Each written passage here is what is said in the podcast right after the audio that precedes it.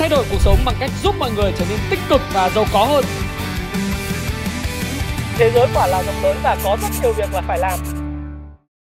Hi, xin chào tất cả các bạn. À, chào mừng các bạn đã quay trở lại với uh, channel của Thái Phạm và chúng ta cũng thấy uh, trong cái ngày giao dịch của hôm qua ở thị trường chứng khoán Mỹ như tôi đã có phân tích với các bạn đã phản ứng rất là tuyệt vời trước cái thông tin UBS đã mua lại Credit Suisse.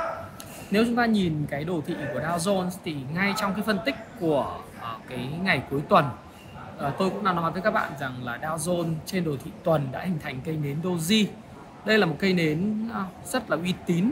Nó thể hiện là phe mua và phe bán đang cân bằng trong khi tất cả những cái áp lực bán ra của phe bán thì đã được hấp thu đặc biệt là phiên cuối tuần với lại khối lượng rất là lớn nó thể hiện rằng là những cái nỗ lực trong việc dìm giá của phe mua đã không thành công à, điều tương tự cũng đã xảy ra tại Nasdaq cũng như là chỉ số S&P 500 500 công ty lớn nhất nước Mỹ. Và khi mà chúng ta nhìn cái cách phản ứng của thị trường chứng khoán của Anh thị trường khoán của Đức và châu Âu nói chung à, hay là cách phản ứng của Dow Jones của tối ngày hôm qua thì nhiều khả năng uh, chúng ta cũng sẽ thấy rằng là Fed sẽ vẫn tiếp tục tăng lãi suất nhưng sẽ không có thể tăng lãi suất mạnh được họ chỉ tăng lãi suất khoảng 0,25% và theo như uh, hiện tại với những cái gì mà uh, chúng ta đang biết về thị trường thì các bạn sẽ thấy rằng là cái việc tăng lãi suất này của uh, bên uh, Fed thì sẽ ở mức nhẹ nhàng và sau đó thì khả năng cao là sẽ giữ trong vòng 6 đến 9 tháng và có khả năng sẽ phải giảm lãi suất trong cái đợt cuối năm 2023. Đấy là câu chuyện của tương lai. Bởi vì chúng ta nhìn thấy đồ thị của đô la index là một trong những chỉ báo rất là uy tín về việc là sức mạnh của đồng đô la thì đã có những dấu hiệu suy yếu rất là lớn. À, việc đồng đô la giảm xuống còn khoảng là 103 à, so với lại cái mức mà chúng ta thấy rằng là 105 gần 106 của cách đây 2 tuần đã cho thấy rằng cái lập trường diều hâu của Fed là không còn vững vàng. Tại sao lại không còn vững vàng thì tôi đã phân tích với các bạn rồi. Đấy là chúng ta cũng thấy rằng là việc mà trong vòng có một tuần thôi à, họ đã phải bơm đến 300 tỷ đô la vào cái cái bảng cân đối kế toán đặc biệt là khoảng 141 tỷ đô la cho Ủy ban Bảo hiểm tiền gửi liên bang FDIC rồi à, à, phải cho vay để đề phòng cái hiện tượng bank run tức là hiện tượng phá sản tất cả mọi người cùng rút vốn à, những cái tiền gửi tại các cái ngân hàng của Mỹ rồi chưa kể là theo JP Morgan thì ờ, chính phủ Mỹ cũng như là Fed đã phải chuẩn bị một cái lượng tiền trong một kịch bản gọi là tối đa xấu nhất, phải chuẩn bị đến 2.000 tỷ để mà nếu mà các nhà gửi tiền có rút tại hệ thống ngân hàng của Mỹ thì họ sẽ sẵn sàng cung ứng cái lượng tiền này cho vay có kỳ hạn hoặc là cho vay để để mà trong ngắn hạn để chống lại cái câu chuyện là bank run ảnh hưởng tới những hàng loạt những cái ngân hàng regional ngân hàng địa phương và ngân hàng local của Mỹ. Trong khi đó thì cái sự cứu trợ của năm ngân hàng lớn nhất của nước Mỹ năm ngân hàng à, về thương mại về đầu tư lớn nhất của nước Mỹ thì cũng không đủ. Chính bởi vậy cho nên là cái nguyên nhân chính của cái hiện tượng là nếu như có banh run này này phần lớn là do việc Fed đã duy trì mức lãi suất rất cao trong một thời gian rất dài. Thì à, đặc xin lỗi các bạn là đã nâng lãi suất lên. Và cái mức nâng lãi suất nâng lãi suất trong năm 2023 là quá lớn và khi anh nâng với cái tốc độ nhanh thì cái, những cái khoản đầu tư đặc biệt là những khoản đầu tư trái phiếu doanh nghiệp hoặc là những khoản đầu tư trái phiếu thậm chí dài hạn vào chính phủ Mỹ thì nó cũng có những cái biến động. Có thể khiến cho cái trạng thái thua lỗ của những cái trái phiếu nó nằm dưới dạng là HTM Held to Maturity tiếng Anh là HTM ấy, là những khoản nắm giữ đến ngày đáo hạn nó có thể có những biến động trên sổ sách. Và khi đó thì anh có thể sẽ bị tạm mất cái gọi là tạo thua lỗ. Và như vậy thì theo luật thì không phải trích lập dự phòng, nhưng mà nếu mà tất cả mọi người cùng đến rút, bởi vì cái thông tin ờ, thua lỗ, giống như anh ờ, Peter Thiel, tác giả cuốn sách ờ, từ Form Zero to One kêu gọi mọi người đến rút tiền ở SBB thì không có ngân hàng nào chịu nổi cả. Và khi in tiền như vậy thì các bạn thấy rằng là cái đồng đồng đô la chắc chắn là sẽ hạ giá, vàng cũng sẽ tăng giá và bitcoin cũng tăng giá. Tuy vậy với những cái thông tin mà ngày hôm qua, vàng đã có một cái cây nến bia mộ ở trên đỉnh của đồ thị ngày rồi Bitcoin cũng đang chập chờn, không còn tăng được nữa. Đấy ờ, thì chúng ta cũng có một kỳ vọng là ngày 22 tháng 3 tức là tối đêm ngày thứ tư, có cái quyết định. Hôm nay thì đêm nay thì Fed sẽ họp đấy họp hai ngày. Thì tôi nhìn cái khả năng cao là 73% những nhà đầu tư hiện tại thì đều đang đánh giá rằng là Fed sẽ không có khả năng tăng lãi suất 0,5% mà chỉ tăng 0,25% trong đó tỷ lệ cược tăng không tăng là 0,28% nhưng như tôi đã nói thì tôi đã nhỡ mồm nói là Fed à, quản lý cái kỳ vọng của nhà đầu tư đã lỡ nói rằng là sẽ tăng thì sẽ tăng nốt 0,25% trong cái kỳ này và 6 tháng sau sẽ không tăng nữa và thậm chí là có cái xác suất sẽ phải hạ lãi suất. Thì cái câu chuyện như vậy à, tại sao ở bên Mỹ, bên Anh, bên châu Âu nó đã bắt đầu ổn rồi? Thị trường chứng khoán bắt đầu thấy ổn rồi, đúng không? Giá dầu thì cũng đang trong quá trình tạo đáy rồi, tạo đáy ngắn hạn. Có thể là vùng này thì giá dầu rất khó để để để mà à, giảm được sâu hơn nữa. Bởi vì trước thời điểm covid thì giá dầu cũng là 65 đô, đúng không? Mà bây giờ một lượng tiền bơm, lớn bơm ra thị trường này thì kể cả có rủi ro suy thoái kinh tế thì rất khó để cho giá dầu có thể thủng cái ngưỡng 65 đô. Hiện nay thì giá dầu đang là 72 đô thì cùng lắm là nó sẽ phải test 67 65 đô nhưng tôi nghĩ là vùng này long term nó tốt cho giờ dài hạn nó tốt cho cả nền kinh tế nó tốt cho cái việc sức ép về lạm phát Đấy. thì cái lạm phát tôi đã nói với bạn là uh, cái lạm phát thì đang trong cái chiều đi xuống giảm thì giảm rồi Đấy. thì còn cái lãi suất thì đang đi trên trên chiều là tăng lên Đấy.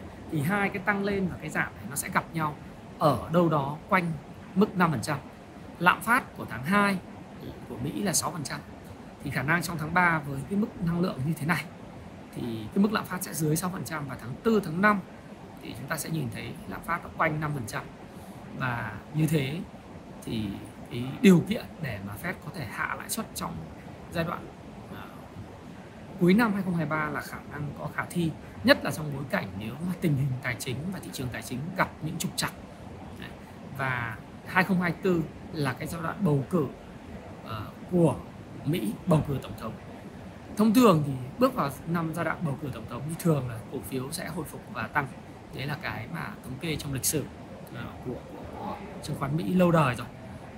Thế còn tại sao Việt Nam thì vẫn có cái sự vật vờ như vậy? Và mọi người hỏi là à, à còn quên còn một câu chuyện nữa thì cũng xin thưa cập nhật với các bạn rằng là ngân hàng lớn nhất Thụy Sĩ là ông ờ, uh, uh, UBS đã chính thức mua ngân hàng Credit Suisse với giá 3 tỷ đô la. Người hưởng lợi nhất trong cái đợt này đó là à, ông Ralph Hammer và ngân hàng UBS.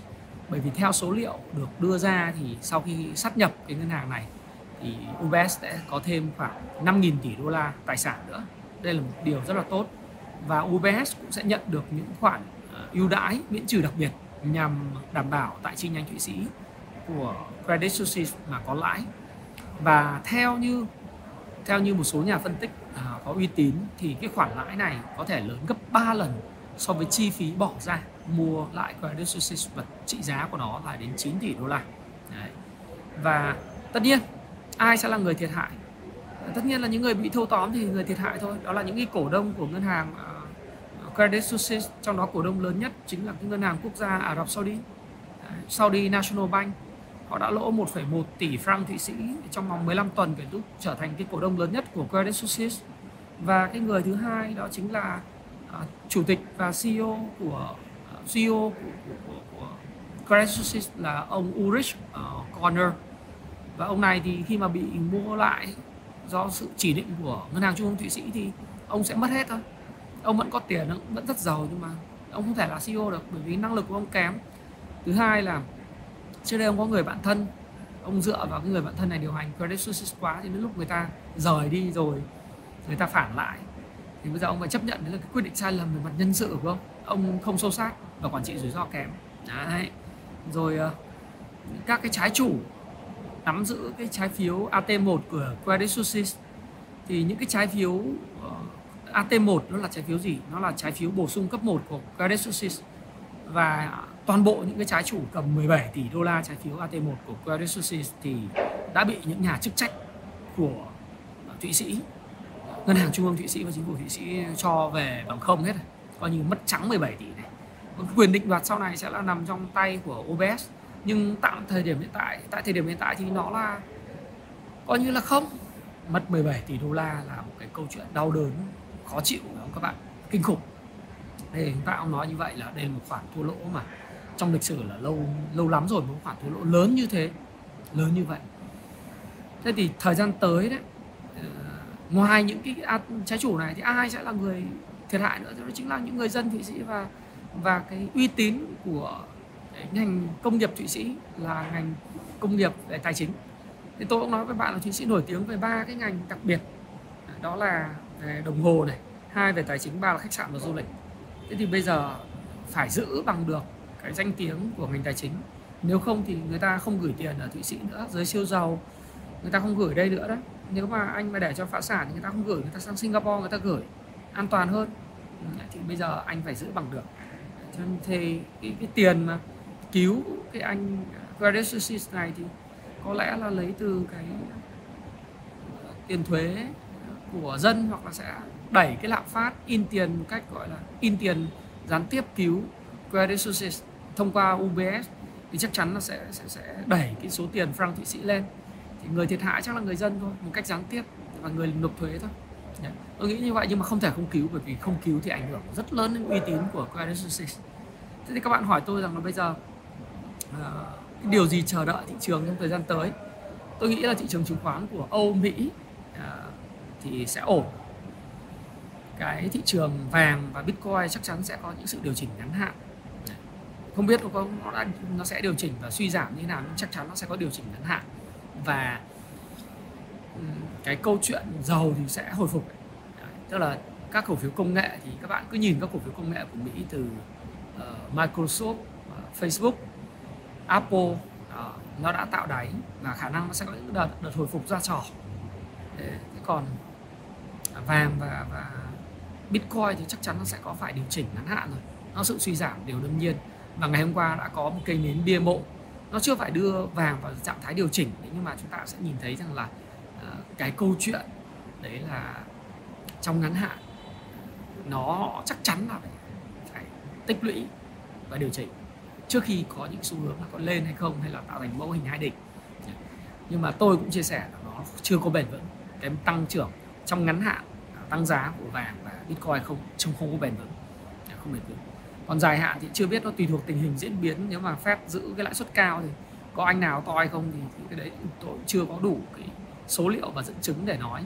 Nhưng ít nhất trong ngắn hạn ngắn hạn là trong vòng khoảng 3 tuần 4 tuần nữa thì chưa thấy có vấn đề gì cả. Thế còn thị trường chứng khoán Việt Nam thì các bạn thấy rồi. Ờ, cái mốc 1020 thì đang bị ờ, thử thách. Và khi tôi làm cái video này và up lên cho các bạn ấy thì các bạn sẽ thấy rằng là có thể là cái mốc 1013 sẽ có những sự thử thách? À, thế thì còn thị trường chứng khoán Việt Nam thì các bạn thấy là ngày hôm qua đã có cái màn đạp trụ rất là mạnh. Thì cái màn này á, là nó tập trung nhiều vào cái cổ phiếu của HD Bank, Vietjet với những cái tin đồn không hay. Rồi Vic, Vinhome bị đạp trụ của ngày hôm qua Vietcombank giảm cũng mạnh. Thì nó sẽ đã ảnh hưởng đến cái câu chuyện là thị trường nó giảm từ khoảng hơn 1040 xuống còn khoảng 1020 mấy thì tại thời điểm tôi đang làm với các bạn thì có khả năng cái mốc 1013 sẽ là cái mốc mà phải giữ vững. Ờ, hy vọng là không đạp thủng hoặc đạp thủng với vôn rất nhỏ rồi sẽ có những cái spring. Nếu các bạn biết muốn biết spring là gì các bạn đọc cái cuốn à, đầu tư và làm giàu từ chứng khoán theo phương pháp Richard Wyckoff. Ở tại thời điểm hiện tại thì chúng ta phải chờ đợi thêm những sự hỗ trợ tích cực từ khối ngoại. Khối ngoại đến thời, thời điểm mà tôi đang làm video cho các bạn thì đã bán dòng ngày hôm qua rất là lớn và hôm nay tiếp tục bán dòng hy vọng là sẽ có sự hỗ trợ của họ cộng với lại những cái nhà tạo lập thị trường để giữ cái mốc này.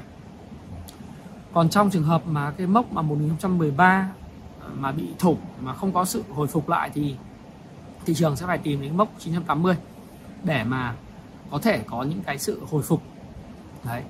Ờ, cái báo cáo tài chính của quý 1 của các cái quanh doanh nghiệp lớn từ ngân hàng, chứng khoán, bất động sản, rồi ờ, các công ty sản xuất kinh doanh thì chắc chắn nó sẽ có những yếu kém quan trọng ở đây là cái mức giá nó đã phản ánh cái kỳ vọng thua lỗ hay chưa, hoặc là giảm lợi nhuận hay chưa. Thì ờ, về cơ bản thì tôi cũng nghĩ rằng là nó đã cũng phản ánh rồi. Nhưng mà cái tin ra chính thức thì liệu nó phải là đáy của thị trường không thì chúng ta cũng phải chờ xem. Nhưng ít nhất vào thời điểm hiện tại thì có thể nói là nó cũng chưa có tín hiệu gì tích cực cả. Phải đợi xem nước ngoài hành xử thế nào, phải đợi những cái chính sách tiếp theo. Thế thì ờ, vẫn trên quan điểm của nhật báo IBD Kung Fu Stop Pro thôi là nếu như mà thị trường bước vào một cái giai đoạn mà ừ, nếu mà thủng cái những cái mốc hỗ trợ quan trọng thì đành phải chờ đợi ờ, ở các mốc hỗ trợ quan trọng tiếp theo và có thể mua ở hỗ trợ và bán ở kháng cự. Đấy là một chiến chiến lược. Hai là các bạn có thể là chờ đợi khi thị trường có xu hướng hẳn thì các bạn hãy tham gia. Thì tùy phong cách giao dịch của bạn là cái gì thôi thì bạn sẽ lựa chọn cho mình cái nào phù hợp nhất với lại cái kỹ năng của mình thì tôi thì tôi nghĩ rằng là như vậy và hy vọng rằng là chúng ta sẽ có vui hơn sau cái ngày uh, giao dịch uh, thứ năm. Tức là khi ngày 23 tháng 3 thì buổi sáng tôi sẽ có một video cập nhật nhanh cho các bạn về tình hình của Fed. Tôi thì tôi vẫn tin rằng là Fed sẽ tăng chỉ 0,25% thôi. Đấy. còn lúc đó sáng ngày thứ năm chúng ta mới biết chúng ta sẽ đánh giá cái tác động và có lẽ thứ năm thì sẽ vui hơn. Tuy vậy thì nó phụ thuộc rất nhiều vào cái dòng tiền. Dòng tiền hiện nay thì ngày hôm qua bị đạp vậy thì chắc chắn là đồng tiền sẽ trở nên rón rén hơn rất là nhiều. Và cái trạng thái duy trì cái sự nó gọi là à, tôi nghĩ rằng cái tính phòng thủ của thị trường giai đoạn này là cần thiết. Và thái phạm mà mong các bạn tiếp tục cập nhật những thông tin để mà à, có thể tránh được những cạm bẫy trên thị trường. Và đây là khoảng thời gian rất là tuyệt vời để các bạn có thể đọc à, đọc sách và các bạn có thể học thêm những cái mẫu hình giao dịch à, đặc biệt là đọc làm giàu từ chứng khoán payback time ngày đời nợ những cái cuốn sách mà các bạn có thể tính được cái ước tính, cái giá trị hợp lý của ờ, doanh nghiệp, xác định những ngành nghề hưởng lợi ờ, những cái mẫu hình, rồi các bạn nghiên cứu sâu hơn về cái tính chu kỳ của cổ phiếu, chu kỳ của nền kinh tế, để bạn có thể rút ra cái kết luận khi nào thì mình sẽ tham gia vào thị trường một cách phù hợp và tại thời điểm nào, giá nào. Timing is everything. Là thị trường luôn luôn biến đổi và có những cái sự xoay chuyển hàng ngày chính bởi vậy cái suy nghĩ của chúng ta luôn luôn uh, luôn luôn vận động và điều đó nó làm cho chúng ta sống và tài chính nó là một cái uh, câu chuyện rất là hấp dẫn. Mỗi ngày nó là một cái câu chuyện. Mặc dù cái tuyến chung nó như vậy rồi nhưng mỗi ngày nó lại có một cái sự biến đổi và chúng ta cần phải thích thích nghi với hoàn cảnh mới. Và theo bạn cảm ơn bạn. Hy vọng rằng là bạn mua may bán đắt và bạn à, vẫn tiếp tục là giữ cái niềm tin và luôn luôn cập nhật những cái thông tin để mình không trở nên lạc hậu và biết cái thời điểm nào là phù hợp đối với mình đặc biệt là đối với hệ thống kinh doanh của bản thân mình. Nếu bạn thích cái video này hãy chia sẻ video này hãy đăng ký kênh Thái Phạm để tôi luôn luôn cập nhật cho các bạn những tin tức uh, từ góc nhìn của tôi mới mẻ nhất uh, trung thực nhất chính xác nhất đến cho các bạn để các bạn có thể tự ra quyết định đầu tư của riêng mình. Uh, xin chào và xin hẹn gặp lại các bạn trong video tiếp theo. Cảm ơn các bạn rất nhiều.